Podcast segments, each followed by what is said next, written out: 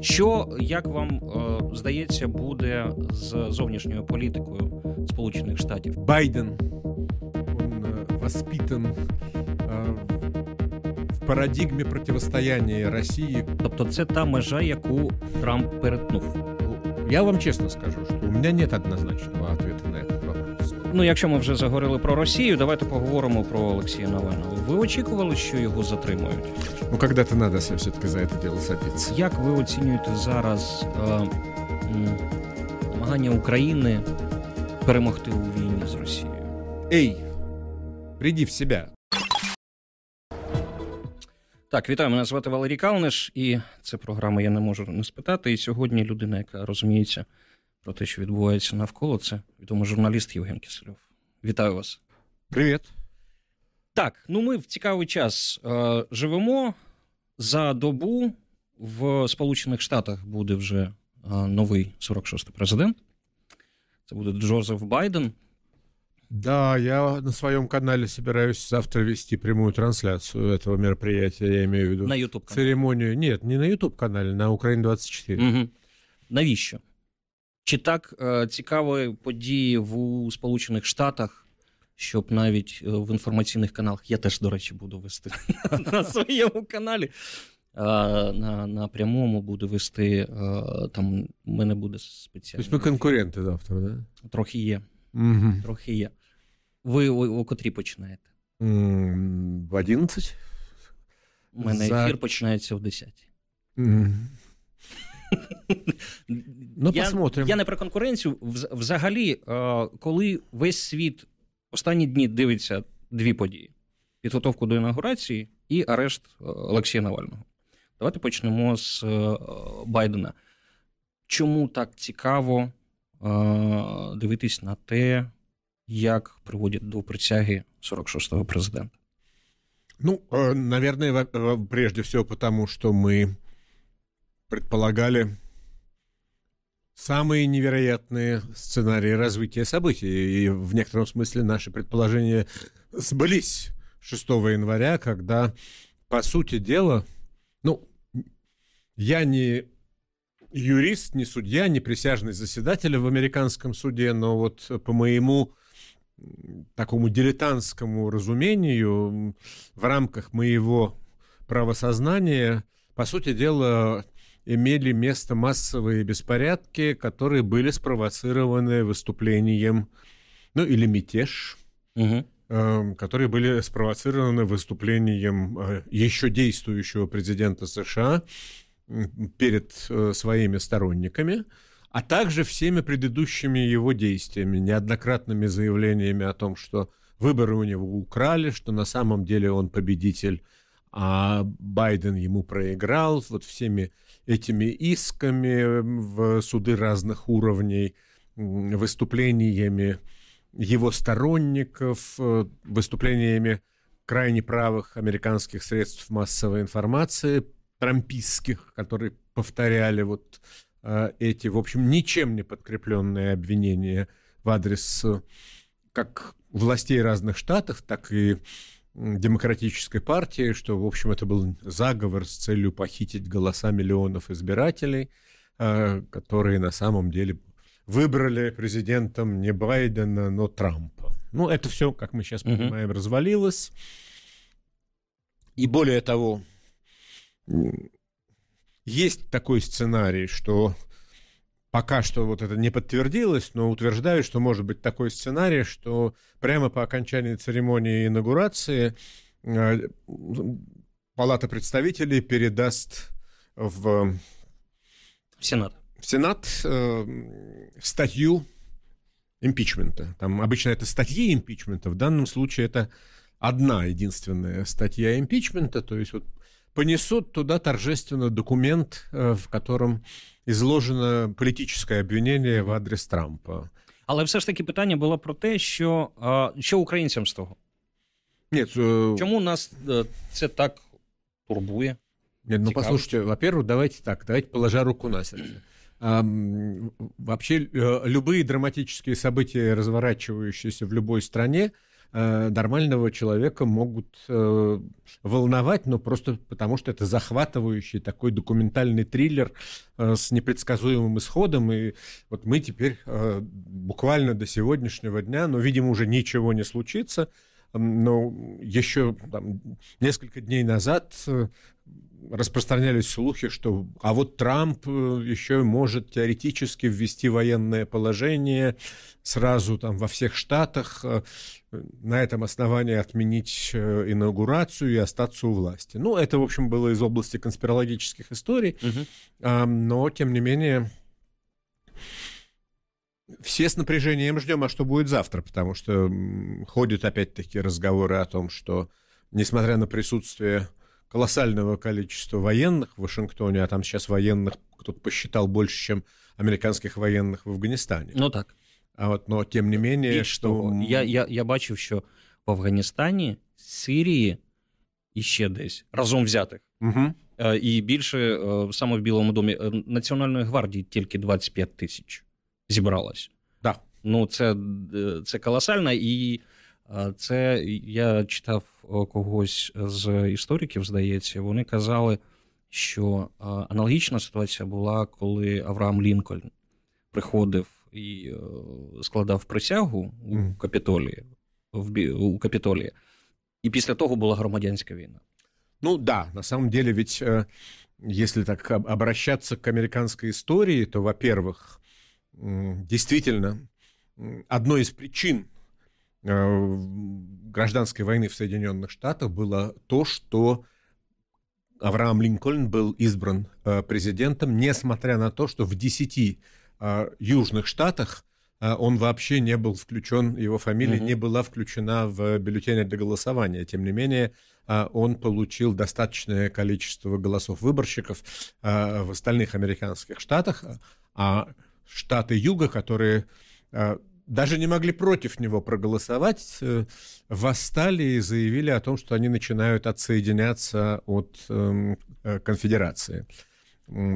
Так вот, это одно обстоятельство. А знаете, что другое любопытное обстоятельство? Вот это я буквально сегодня с интересом прочитал в одной статье некоего американского историка, к стыду своему не запомнил его фамилию, но очень любопытное наблюдение. Оказывается, всякий раз, а мы сейчас имеем уже 4-й раз, когда действующий, уходящий президент отказывается присутствовать на церемонии инаугурации его предшественника. Значит, первым был второй президент США Джон Адамс, вторым был его сын, Джон Куінсі Адамс, и третьим был Эндрю Джонсон. Это как раз тот президент, который сменил убитого Линкольна. И выясняется, что тот президент, который приходил на смену президенту, отказавшемуся принимать участие в инаугурации от обиды или там по какой-то другой причине, следующий президент был чрезвычайно успешным. То есть вот... Скажем, первый случай с Джоном Адамсом, его предшественник Томас Джефферсон, его, в смысле, преемник Томас Джефферсон, считается одним из самых великих президентов в истории США. Можливо, це, знаєте, як... От... Возможно, і как бы там Джефферсоновська ера существує. Це, можливо, так, як в економіці з кризою. Низька порівняльна база після падіння, кожне зростання, воно бачиться, що нібито якийсь прорив. Що, як вам здається, буде з зовнішньою політикою Сполучених Штатів? Що вона буде повертати, від чого вона буде відмовлятися, якщо ми говоримо про трампізм як явище? Ну, во всяком случае, у меня нет никаких сомнений, что не будет вот такого вот, знаете ли, странного дуализма в американской внешней политике по отношению к России, которая, безусловно, продолжает оставаться главной проблемой для внешнеполитической ситуации Украины, главным врагом, главной угрозой национальной безопасности нашей страны. Почему? Потому что, скажем так, с одной стороны, ведь Трамп очень часто говорит, вот какой же я пророссийский президент, если вот при мне там 46 наборов антироссийских санкций было принято. Да, это так, но давайте не будем забывать, что Трамп управлял не один. При Трампе внешней политикой руководили и другие люди, в том числе и первый госсекретарь Трампа Тиллерсон, второй госсекретарь Помпео, там был и министр обороны Мэттис, и там был советник по национальной безопасности Джон Болтон. Все ястребы, все люди, выросшие, воспитанные, скажем так, в... Ну, Тиллерсон, может быть, несколько отдельная история, но они формулировали необходимость для Соединенных Штатов предпринимать жесткие меры для сдерживания России, а Трамп периодически выступал с всякими предложениями, а давайте вернем Россию в семерку, опять сделаем его восьмеркой, а давайте мы признаем, что все-таки Крым – это русский остров, именно так он сказал однажды, да, что русский остров Крым, да, он пытался на единственном саммите с Путиным в Хельсинки с ним дружить, и, как мы знаем, из... газетных, журнальных публикаций, из мемуаров, которые в большом количестве появились, из книг о Трампе, что в какой-то момент, в общем, Трамп настолько стал раздражаться, когда ему докладывали какую-нибудь плохую со знаком минус информацию о России, что внешнеполитические ведомства и разведывательные сообщества просто перестали включать в доклады о России любую негативную информацию, любую информацию, там, условно говоря, о деятельностях российской дипломатии или российских спецслужб, которые являются собой потенциальную угрозу национальной безопасности США. Так вот, я полагаю, что вот что изменится при Байдене? Байден – это человек, который... скажем так, имеет многолетний, даже там, несколько десятилетий опыта работы в области внешней политики. Ведь он много-много лет, помимо того, что он, скажем так, отвечал за постсоветское пространство при Обаме. Ну, двичи вице-президент. Так. Ну, то есть, условно говоря, что касается Украины, Обама ему просто перепоручил отношения с тогдашним президентом Януковичем. Просто вот Обама не хотел заниматься Украиной. Не при Ющенко, когда вот последний год Ющенко, 2009, Байден занимался Ющенко. И потом уже, когда Ющенко поменял на его посту ныне беглый президент, экс-президент Янукович, который же у нас, по-моему, даже лишен права носить вот это вот пожизненное звание президента страны, но, тем не менее, был президентом, никуда от этого не денешься. Вот, так вот, Байден говорил от лица Америки с украинскими президентами с 2008 по 2016 включительно. Да. Кстати, из Порошенко, в общем, как-то так у Обамы не было особого желания общаться, уж не знаю почему. А что касается России, то он, безусловно, вырос, так сказать, вот в традиции, сформировался как политический деятель в традиции классической вот сдерживания. Сдерживание России как главной национальной угрози, главної угрози національної безпеки Соединенных Штатів. Зрозуміло. А це програма «Я не можу не спитати». Євген Кисельов у нас в гостях. Валерій Калниш у програмі «Я не можу не спитати».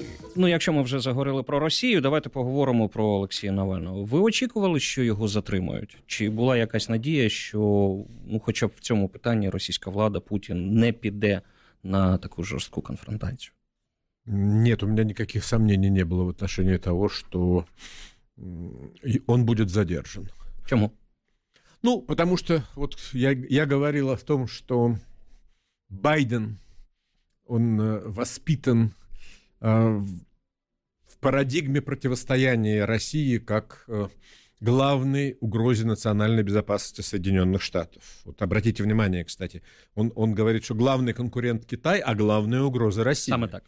Вот. В отличие, кстати, от многих других американских политиков, в том числе тех, кто претендовал на президентское кресло вот на начальном этапе кампании. Точно так же Путин воспитан в духе им же сформулированной максимы «слабых бьют». Проявление слабости есть повод для того, чтобы тебя били. Любой компромисс, любая мягкость, проявленная по отношению к твоим противникам, это проявление слабости. Ну так, гуманізм, людяність – це все слабкість по відношенню. Абсолютно, абсолютно. Особенно, значит, если враг не сдается, врага уничтожают. Это такое старое большевистское, которое впитано сотрудниками российських спецслужб, що називається, ну, я не розумію. Вплоть і в кров. Що... Обратите внимание, що это важно, об этом люди забывают. Вот Путин до 40 лет практически служил в органах. Угу. Вот, понимаете, это вам любой специалист по человеческой психологии скажет. Человек формируется к 40 годам. Личность человека формируется к 40 годам. Как правило, после 40 лет человеку очень трудно изменить свою картину мира, свою систему взглядов. Это скорее исключение із правила, коли люди міняються. Якщо подивитись на цей дуалізм, там, Путін-Навальний, можливо, так, дійсно, Путін живе в своїй парадигмі, він її не змінює. Але він же не може не розуміти, що найбільшою людиною в Російській Федерації, хто зробив рейтинг Навальному, це є саме Путін. Ця протидія Навальному, вона робить йому рейтинг. Вона робить з нього головного опозиціонера.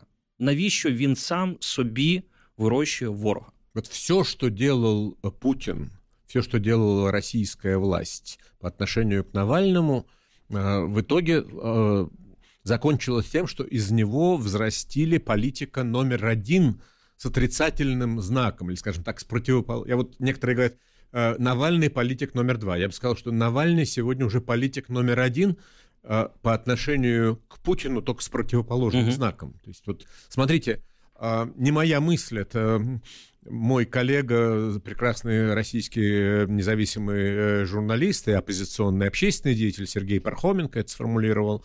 Вот просто сравните две картинки.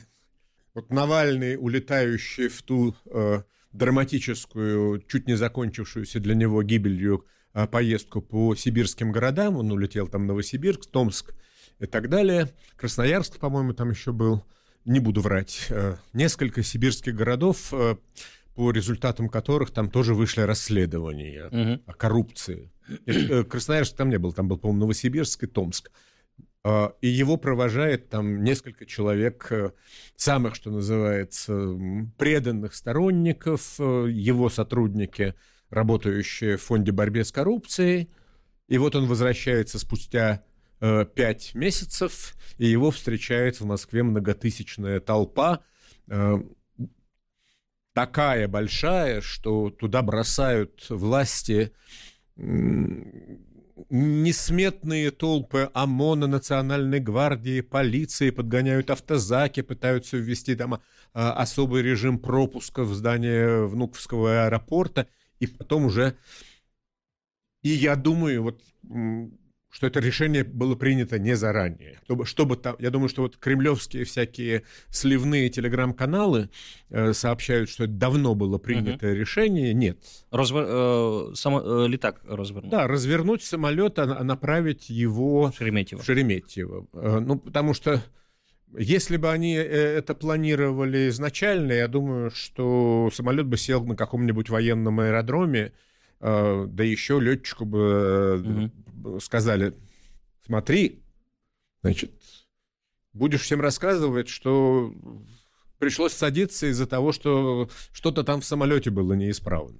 Ну, до речі, ви згадали фонд боротьби з корупцією, який Навальний очолює. Сьогодні вийшло розслідування, чергове ФБК, коли вони продемонстрували, ну, це маєтком не можна назвати Путіна під Геленджиком, порахували, це 39 територій Монако.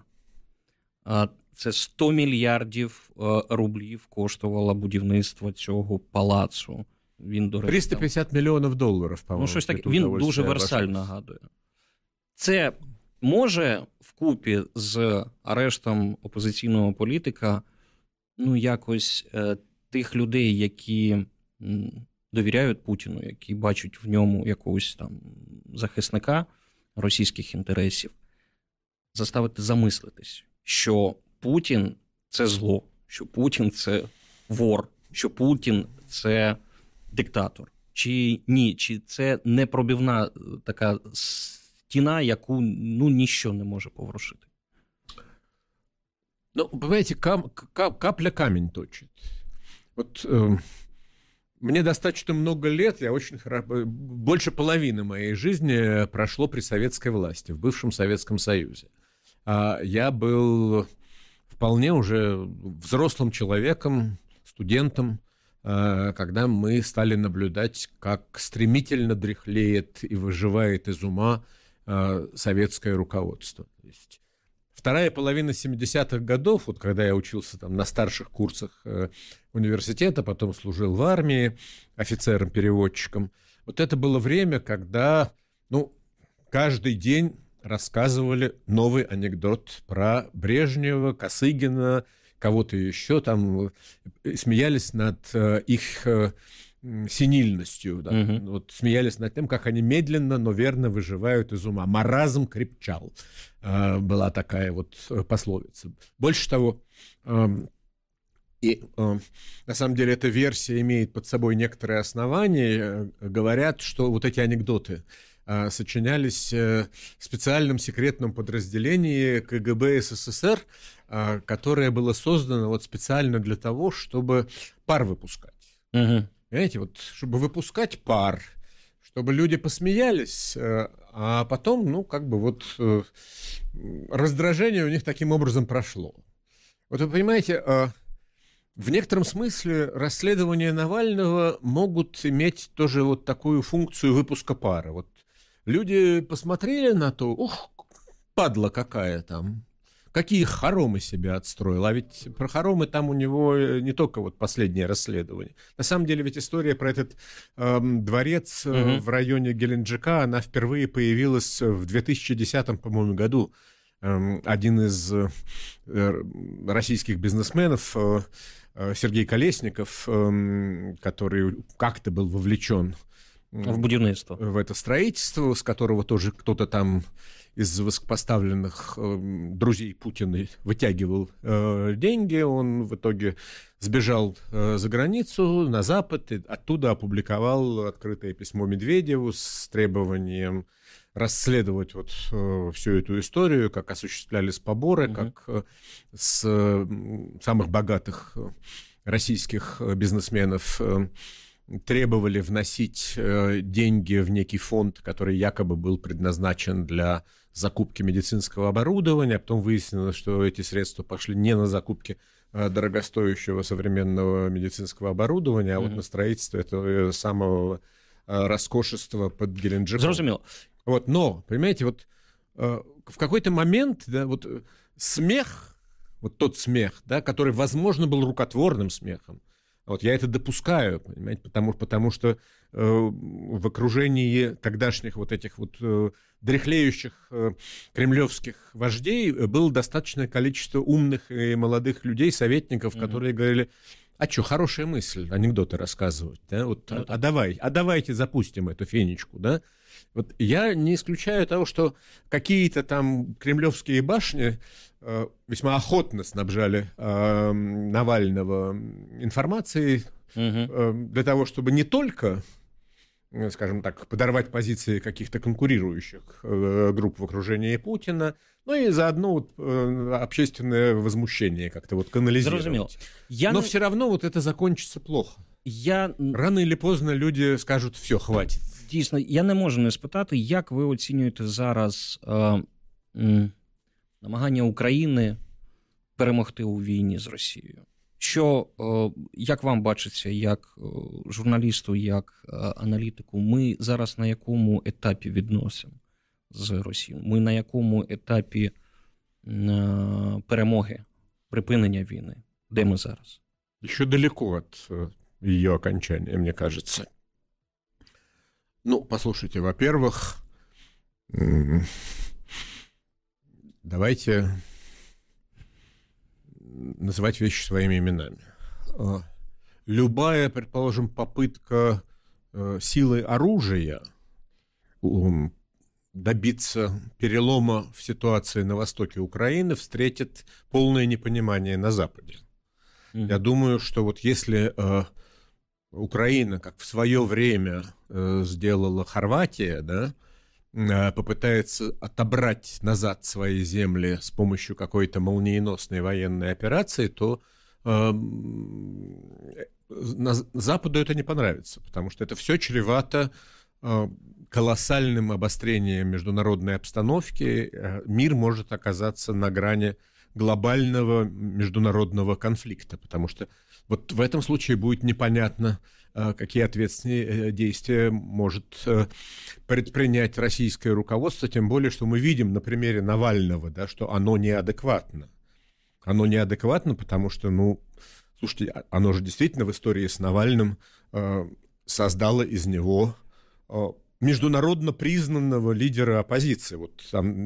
Кто-нибудь скажет, что он похож на Аятуллу Хамейни, кто-нибудь скажет, что он похож на Нельсона Манделу, кто-нибудь с какое-нибудь еще сравнение приведет. Но факт тот, что это человек, который делает заголовки основных средств массовой информации разных стран. Это человек, за которого, что называется, подписываются лидеры государств и правительств, которые уже там не пресс-секретарь какого-нибудь МИДа выражает озабоченность. Озабоченность уже звучит из уст первых лиц, из уст президентов, премьеров, глав Министерства иностранных дел. И несмотря на это, мы слышим от Сергея, как я его люблю в последнее время называть, от Сергея фон Риббентроповича Лаврова, комментарии вроде того, как заявление по поводу Навального западные политики хотят отвлечь внимание своих граждан от тех реальных проблем, которые существуют у них в обществе, от того кризиса демократической цивилизации, которую сейчас переживает Запад. Слушайте, я, например, скажу честно, что я противник смертной казни.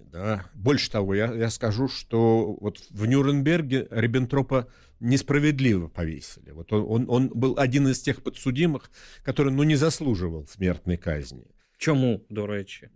Так у нас... это отдельная история, но я говорю, он не участвовал, он не принимал решений там.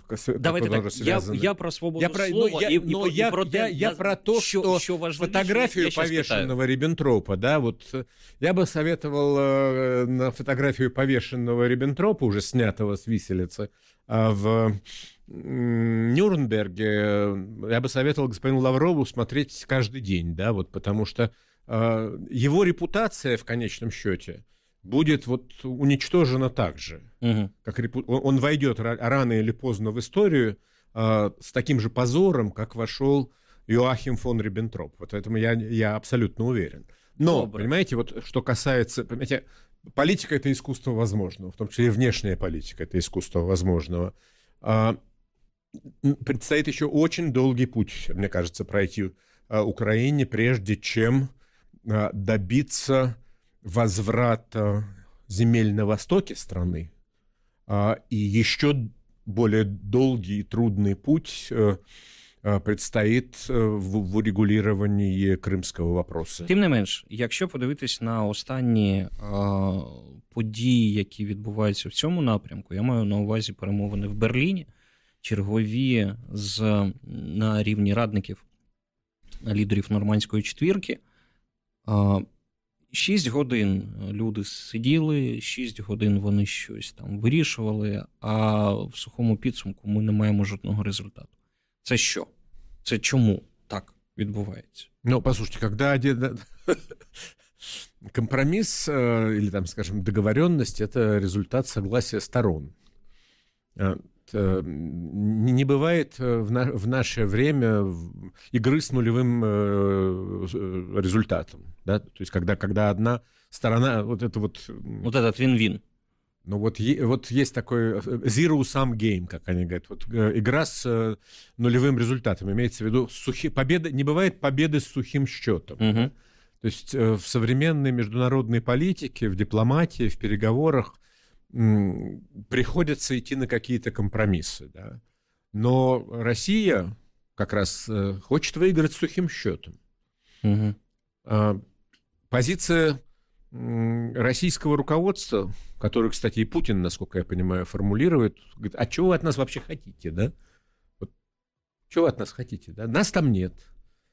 Вы там сами разбираетесь с этими ЛНР и ДНР. Мы-то тут при чем? Ну, это, согласитесь, эта позиция там предельно неконструктивная. Да? Ну, так. Особенно с учетом того, что мы не являемся... Как-то вы не являетесь стороной. Но вот, понимаете, всякий раз, когда кто-то из представителей Российской Федерации говорит, что мы не являемся стороной, вот, хочется просто там пощечину отвесить и сказать, эй, приди в себя, чьи подписи стоят под трехсторонним соглашением минским? Украина, Россия и... чуть не сказал СНГ, ОБСЕ, да? А эти там, тогда это были Захарченко и Плотницкий, просто фамилии упомянуты, даже, по-моему, не указано, какие они должности в тот момент занимали. Это люди, которых уже там нет. Да? Зрозуміло. Давайте ще одну тему зачепимо, але це буде за секунду. Валерій Калниш у програмі «Я не можу не спитати». Я не можу не спитати у журналіста Євгена Кисельова про ситуацію зі свободою слова у світі та в Україні. Той самий Трамп, Twitter, соціальні мережі. Для вас Сполучені Штати, я не знаю, чи були вони для вас зерцем свободи слова у світі, але якщо були, то чи залишаються вони... в цій ипостаси и зараз. После того, как Трампа выкинули из Твиттера, из Фейсбука, из Ютуба, после того, как из App Store выкинули приложения, которыми активно пользовались сторонники Трампа. Угу. Ну, послушайте, я вам честно скажу, что у меня нет однозначного ответа на этот вопрос. Потому что, да, конечно, в Соединенных Штатах существует так называемая первая поправка к Конституции, но и, заметьте, любой практикующий юрист международный, вот человек, который имеет опыт ведения дел в разных странах Запада, дел о защите чести, достоинства, деловой репутации. Он вам скажет, что, предположим, в Великобритании или во Франции или в Германии, которые, в общем, тоже являются странами, уважающими свободу слова, в Великобритании там традиция уважения к свободе средств массовой информации насчитывает там века. В некотором смысле отсчет ведется вообще там от Великой Хартии Вольностей. Да. Но, тем не менее, скажем, в Великобритании выиграть дело о защите чести, достоинства и деловой репутации в суде возможно. И есть тому примеры. Угу. В Соединенных Штатах Америки практически всегда выигрывает та сторона, которая защищает либо средства массовой информации, либо конкретного журналиста, либо просто гражданина, который сказал что-то такое хлесткое в адрес другого гражданина. Но, тем не менее, ну, послушайте, не я первый, по-моему, об этом говорю, такой аргумент уже неоднократно приводился, но вот представим себе, что Гитлер жил бы во время, когда уже существовал бы Twitter или какие-то другие средства массовой информации, да? Ну, что вот руководство соответствующих компаний, соцсетей должно было бы терпеть призывы нацистского лидера и других руководителей гитлеровского режима к уничтожению... Трампа порівнял это с Гитлером. К уничтожению евреев или там к территориальным захватам на европейском континенте. Тобто це та межа, яку Трамп перетнув. Понимаете, ведь проблема заключается в том, что накопился некий груз, после которого терпение лопнуло. Лопнуло терпение не только у руководителей вот этих компаний, которые обеспечивают функционирование соцсетей вроде там Твиттера, Фейсбука или Ютуба. Лопнуло терпение у миллионов американских граждан, которые живут в другой системе ценностей, вот, которых оскорбляет то, что президент страны каждый день врет или каждый день передергивает факты. И заканчивается это все тем, что после всего того, что он врал по поводу украденной у него победы, он призывает своих сторонников бороться до конца, и это выливается вот в погром, который устраивают вот такие персонажи, как этот самый с рогами в меховой шапке. Шаман. И мне очень понравилось, что кто-то из российских блогеров остроумно подписал под групповой фотографией лидеры Вашингтонской Народной Республики. Понимаете, вот эти ребята, которые пытались штурмом взять Капитолий, в каком-то смысле там, захватили его на какое-то время, они же вот близнецы-братья всех этих ряженых казаков, всех этих их тамнетов, которые в свое время захватили часть Донбасса. Євген Олексійович, в такому випадку я не можу не спитати, як вам існування в Україні, я не буду їх називати, але ЗМІ, електронних, телевізії або сайтів, які відверто розповідають українцям російський наратив. Тобто, я розумію цю ситуацію, коли ми там говоримо про Сполучені Штати, можливо, вони далеко, і нам легше про це розповідати. Але, майже така ситуація тут. Давайте вакцинуватися російською вакциною. Іншої не існує. Є якийсь цей шмурдяк, і канали як впряглися, і погнали про російську вакцину. Угу. Давайте розповідати про те, що українська армія – це... вона порушила закон. І ці канали погнали розповідати. Що з нами не так? Чому у нас в якийсь момент, коли ми бачимо ситуацію дуже подібну до того, що відбувається і відбувалось у Сполучених Штатах, а саме, коли наратив перестає бути свободою слова, коли інформація – це не просто інформація, це вже підбурювання, це вже порушує усілякі принципи державної безпеки, все таке інше. Чому у нас це ще живе, а американці зробили так, що в них цього майже вже немає? Послушайте, значит, я опять-таки не называю ни конкретных фамилий, ни названий конкретных средств массовой информации. Но я вот приведу вам несколько примеров. Вот смотрите, В панике мне звонит один мой коллега, иностранный журналист, который работает в Москве, но вот освещает весь регион, постсоветский, европейский. То есть он занимается там и освещением событий в Украине, он занимается освещением событий в Беларуси, и в Грузии, и в Молдове. Ну, кстати, вот в наше время интерес к постсоветскому пространству сократился настолько, что многие средства массовой информации, как правило, держат только одно бюро и держат его в российской столице. Так вот, тем не менее, там немножечко худо-бедно ориентируются в проблемах. Вот, говорит, как это понимать? Потому что все российские средства массовой информации, особенно проправительственные, особенно прокремлевские, сейчас одной из первых новостей дают сообщение о том, что где-то там, то ли в Закарпатье, то ли в Прикарпатье, объявился какой-то человек, который провозгласил себя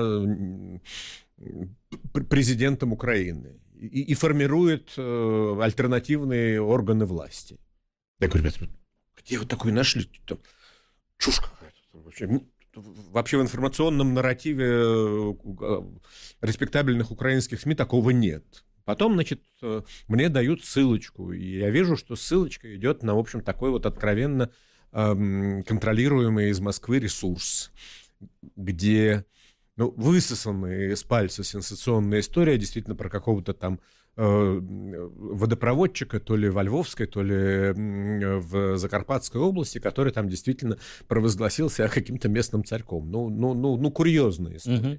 Но выясняется, дальше я начинаю там, вхожу в режим диалога, начинаю там с некоторыми другими моими российскими знакомыми, независимыми журналистами на эту тему говорить, и, скажем, там, с медиа-аналитиками, и выясняю, что, в общем, это есть некий тренд пытаться продемонстрировать прежде всего российскому обществу, а опосредованным образом и там, Европе, Америке, что вот, смотрите, Украина разваливается, Украина не до государства, не только на востоке Донбасса, но и в других регионах Украины появляется стремление к большей независимости от Киева, к федерализации там, и так далее и тому подобное. То есть вот создать картину того, что страна там трещит по швам, да? Ну, послушайте, как на это реагировать? Ну, в конце концов, есть какие-то контрольные инстанции, да, вот в конце концов там, существует надсовет, если как говорить о, скажем, телевидении и радиовещании, там существует надсовет, который должен теоретически наблюдение осуществлять, там предупреждение объявлять, да. Здесь тоже есть крайности. Вот, понимаете, я ваш собственный пример могу привести. Помните, как в свое время вам за то, что вы взяли абсолютно корректное интервью у Андрея Портнова, находившегося тогда еще... Нет, это было интервью у Азарова. Нет, вы с Портновым разговаривали. Можливо. Вы разговаривали с Портновым, с Андреем Владимировичем Портновым, который тогда был в бегах, находился... так, действительно, да. Так вот, было. Это было там, на той радиостанции, на которой вы тогда работали. И, кстати, это еще дополнительный пример. Вы прекрасно помните, что вот радиостанция «Вести ФМ», и я там сотрудничал, и покойный Павел Шеремет там работал, и там длинный список очень хороших журналистов, которые там работали. Вот до какого-то времени эта радиостанция работала, что называется, честно, благородно, по всем стандартам. А потом, что называется, сидевшие в Москве ее реальные собственники увидели, так, пришло время Че. Так, всех нормальных журналистов выгоняем, приводим сюда новый менеджмент, приводим сюда нових редакторов, нових управленців. Ну, слід зауважити, що коли ми вже... І будемо зараз його використовувати. Ми це зрозуміли, ми і самі встали. Ну, це правда. Хто-то сам встав, хто-то не сам. Ну, в будь-якому випадку, що виросло, то виросло, да? Я тогда был отнюдь не на стороне вот тех, кто выносил вам предупреждение, потому что вы как бы... продемонстрировали господин Портнову во всей его красе и блеске. Хотя некоторые отдельные его замечания в адрес действующих властей, были, скажем так, разумны, потому что, помимо всего прочего, он в своем интервью тогда сумел высветить, скажем так, рукожопость некоторых тогдашних украинских руководителей, которым нужно было бы, поэлегантнее и подальновиднее быть, реализуя свое желание наказать своих попередников. Но с другой стороны, понимаете, зрозуміло. Дело же еще в том, что они по-хитрому работают. Вот эти средства массовой информации, которые, по сути, принадлежат людям, являющимся лоббистами интересов Российской Федерации. И, возможно, я не знаю, это все непрозрачно, возможно, что они и финансируются за счет каких-то там сложных схем, и деньги в итоге там берут из кармана «Газпрома», «Роснефти» или еще каких-нибудь государственных корпораций. Uh-huh. И потом там по какой-то сложной офшорной цепочке они доходят до Украины. Но там говорится же, как в том анекдоте, а вот ручонки-то, они вот они. Так. Вот, они приглашают в эфир, и очень многие месседжи озвучиваются просто вот как... Что с этим делать? Я не знаю. Я думаю, что не нужно было некоторым украинским политикам самого высшего уровня допускать возрождения откровенных лоббистов российских интересов, возвращение их в политику, в депутаты, в лідери віддільних політичних організацій. Зрозуміло. У нас залишається 10 хвилин, і я зараз хочу, щоб ми поговорили про особисте. Валерій Калниш у програмі «Я не можу не спитати». Я знаю, ви полюбляєте Велику Британію. Да, дивились, правда. Давно там не был, правда, из-за ковида. Дивились серіал «Корона»? Да, конечно. І як вам? Ви рекомендуєте його для перегляду? Щоб зрозуміти, чи там правда, чи неправда, там все, що висвітлюється. Я думаю, що создатели любого художественного произведения имеют право на некий полет фантазии, на то, чтобы что-то моделировать, что-то домысливать, но, в принципе, история британской короны, начиная с времен, когда нынешняя королева Елизавета II была еще принцессой Елизаветой, и только-только выходила замуж, и ее отцу, Джорджу VI, Георгу VI, как у нас его принято называть, еще предстояло несколько лет оставаться королем, в общем, она изложена корректно. Она изложена корректно, хотя там есть некоторые эпизоды, скажем так, которые не совсем соответствуют, скажем так, принятой исторической версии. Вот, предыдущий сезон, например, это очень любопытная история. Вот предыдущий сезон сериала «Корона» начинался с истории о том, что британские спецслужбы узнают... Хранитель королевской коллекции, сэр Энтони Блант, является давним агентом КГБ. И дальше, почему его не трогают? Потому что сэр Энтони Блант в том числе говорит принцу Филиппу, герцогу Эдинбургскому, мужу королевы, что, знаете, есть некая коллекция ваших портретов, которые сделаны с натуры, в одном там, скажем так, не очень благопристойном заведении. Вот. А в действительности считалось, что британский истеблишмент на уровне правительства, на уровне двора Елизаветы II принял решение, что Блант останется кем он был, и еще будет на протяжении достаточно долгого времени работать в Букингемском дворце и продолжать исполнять обязанности куратора королевской коллекции произведений искусства, потому что у него была информация о неблаговидных связях членов королевской семьи с как раз нацистскими военными преступниками, потому что часть родственников, включая самого бывшего короля Эдуарда VIII, того самого, который отрекся от престола ради женитьбы вот на этой самой пресловутой американке, дважды разведенной Уоллес Симпсон, среди них было некоторое количество людей, симпатизировавших Гитлеру, симпатизировавших нацистам, и на этот счет имелось некоторое количество документов, которые Блант, возможно, не просто читал, но скопировал и переслал своїм московським кураторам. Зрозуміло. Ну, таких от історій там дуже багато. Ну, там, так, цікаво. Я чому питання поставив? Тому що я вчора додивився останню серію цього не, ну, знаєте, на самом деле є одна англійська журналістка, Алекс фон Тунземан, з такою от німецькою фамілією, яка вообще на протяжении уже там многих лет ведет колонку по-моему, в газете «Гардиан», очень успешную, читаемую, где она, скажем так, выходит фильм, который основан на каких-то реальных исторических событиях или который описывает биографию какого-нибудь реального исторического деятеля, в общем, такой фильм на документальной основе, и вот она пишет колонку, что соответствует действительности, а что нет. Зрозуміло. Чи пишете ви книжку?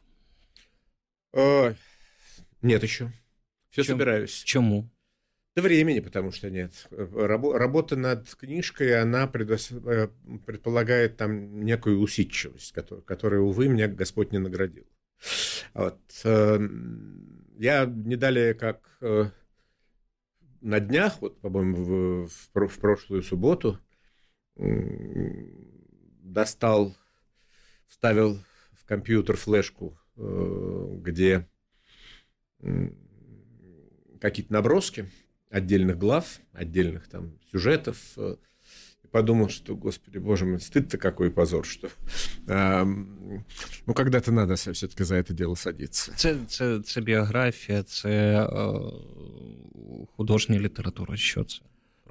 Нет, это, знаете, это набор, ну, надо соответствовать, я бы сказал, читательским привычкам, читательским вкусам нашего времени. Сейчас лонгриды никто не читает. Сейчас вот взять и начать читать толстую книгу, где твоя биография излагается от начала до конца, вот никто не будет. Это мне кажется, обречено на провал. Нужно писать короткие зарисовки, в которых абсолютно хаотическим образом сегодняшнее сочетается с прошлым, да, вот.